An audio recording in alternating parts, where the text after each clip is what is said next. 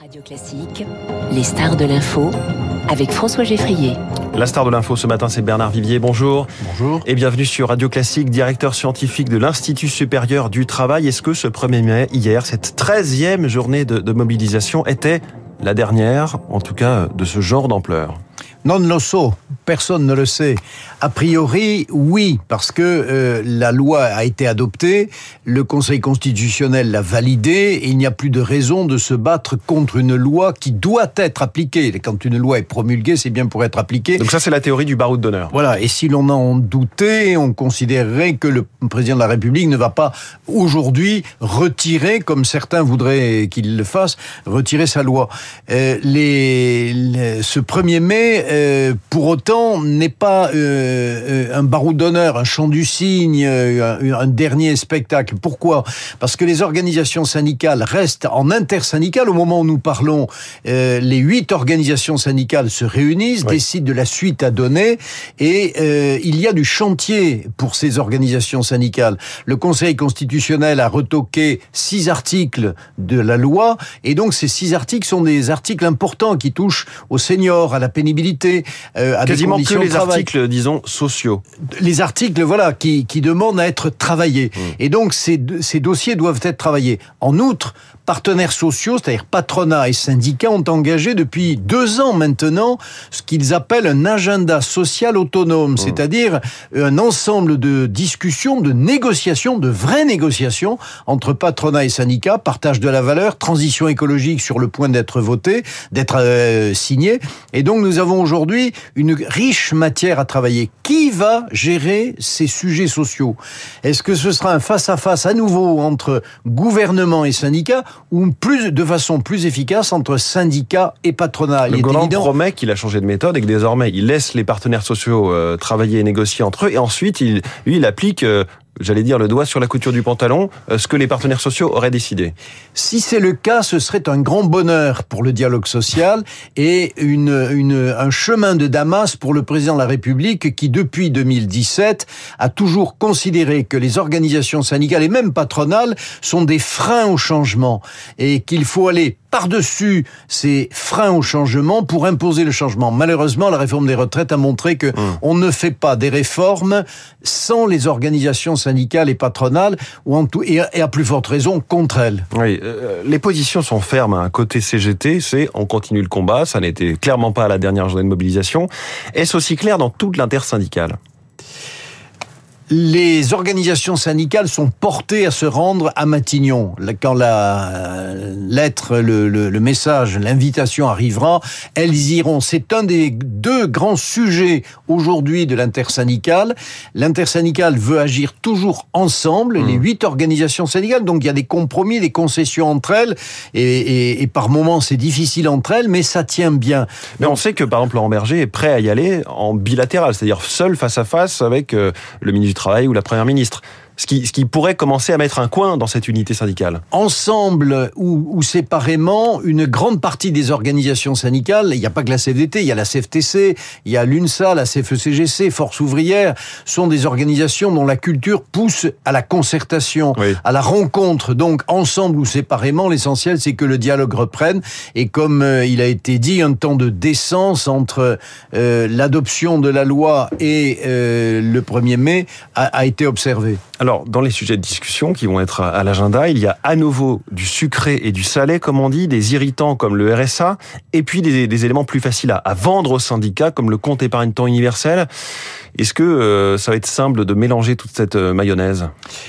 Quand on globalise la discussion sociale et l'organisation de la vie des entreprises et du monde du travail au niveau le plus élevé de l'État, c'est-à-dire le gouvernement, on est sûr de faire de la confusion et de politiser les choses. Quand on traite les questions dans les entreprises, dans les branches, et lieu très important de la régulation sociale. Et au niveau national, entre MEDEF, CPME, UPA et organisations syndicales, on est sur un discours concret. Vous savez, les organisations syndicales sont beaucoup plus portées au fond à la négociation qu'à la contestation. Un chiffre, dans les entreprises, là où elle est présente, la CGT signe aujourd'hui 84% des accords qui lui sont présentés. Elle est beaucoup moins radicale dans les entreprises qu'au niveau national. Elle est plus pragmatique. Un militant, lorsque lorsqu'on lui dit vous signez et vous y aura un petit plus. Ah, ça sera pas le matin du grand soir demain matin, mais il signe parce que il a une culture du travail, une culture de l'entreprise, une fierté d'appartenance aussi à son métier, à son entreprise, à son territoire. Et le progrès social, c'est pas la barricade, c'est toujours la négociation et la signature d'accords. Bernard Vivier, directeur scientifique de l'Institut supérieur du travail, la réforme des retraites a mis en sourdine la question de l'inflation qui ressurgit. C'est là la vraie menace de crise sociale, donc politique pour le gouvernement? Oui, et bien antérieure à la réforme des retraites. Dans la précédente chronique, Guillaume Tabar a parlé du positionnement astucieux de Marine Le Pen dans son discours. N'oublions pas que dès l'automne 2022, la question du pouvoir d'achat était dans sa bouche. C'était son principal thème de campagne en 2022. C'était son principal thème de campagne et là-dessus, elle a visé juste. De la même façon que si elle utilise aujourd'hui l'expression paix sociale, on voit bien qu'il y a le besoin de revenir à une régulation sociale marquée par l'espoir d'une paix sociale et non pas d'une guerre sociale.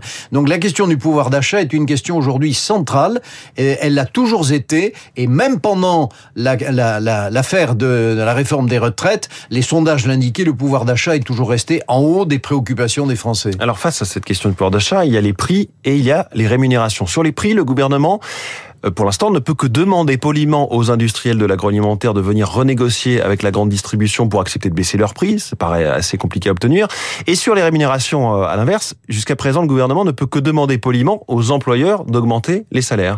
Mais oui, il y a deux ans... Donc, résultat concret peu évident à avoir. Hein. Mais oui, il y a 2 ans, à l'université d'été du MEDEF, le ministre de l'économie et des finances, Bruno Le Maire, exhortait les plusieurs centaines de chefs d'entreprise présents à augmenter les salaires. Il faisait du dirigisme économique et social. Les augmentations de salaire... Ça n'est qu'une exhortation. Oui, mais venant d'un ministre de l'économie et des finances, c'est hors sujet, hors de sa compétence.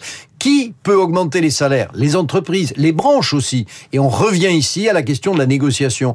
Les syndicats et les directions dans les entreprises sont habilités et compétentes pour négocier, et dans les branches aussi, où les minima sociaux demandent à être réévalués. Mais effectivement, il y a cette question dans les branches, avec souvent, dans les échelles de salaire, plusieurs échelons au bas de l'échelle qui commencent sous le SMIC. C'est-à-dire que vous soyez débutant dans la profession ou que vous ayez gravi un premier, un deuxième, un troisième échelon, parfois vous êtes sous le SMIC officiellement, donc comme la loi s'applique, vous gagnez le SMIC, mais vous êtes écrasé. Finalement, vous progressez sans progresser en salaire. Et ça, les patrons le disent, hein, si on règle ce problème, c'est comme si on indexait tous les salaires sur l'inflation et donc on crée cette fameuse boucle prix-salaire, on alimente l'inflation dans un cercle vicieux.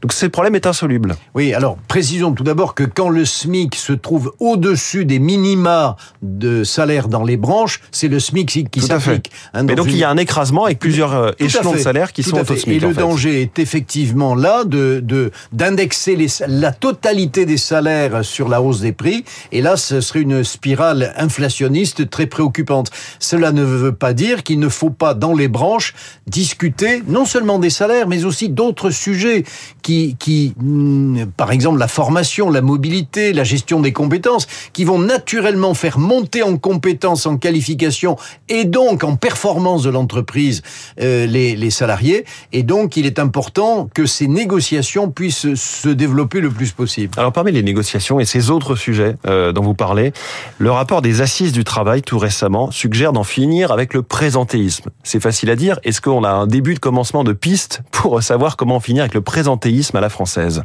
Le présentéisme, c'est-à-dire le fait de passer ses journées au travail, même quand pour tenir jusqu'à 18h ou 19h, parce que c'est l'usage, plutôt que de partir quand on a fini, quand on a bien correctement effectué sa journée de travail. Alors, une observation. Les Français sont dans l'ensemble des pays développés, des pays industriels, les Français sont ceux dont la performance horaire est une des plus élevées. La performance au travail est forte. Nous sommes un peuple qui ne travaillons pas toujours beaucoup d'heures par rapport à d'autres, mais quand on travaille, on travaille. Donc la question aujourd'hui de savoir si on doit mesurer la performance des salariés au temps passé, c'est une observation très vieillotte aujourd'hui, parce que les emplois et les métiers ne sont plus aujourd'hui subordonnés comme autrefois, et c'est tant mieux, au diktat de la pendule. Donc vous nous dites que les Français, travailleurs, travailleuses français, sont consciencieux et qu'on n'a pas besoin de compter et de regarder à quelle heure ils partent. Ils sont productifs. Sont-ils attentifs à bien travailler ? Il y a évidemment beaucoup de poches, oui, d'oisiveté et surtout de mauvaise gestion.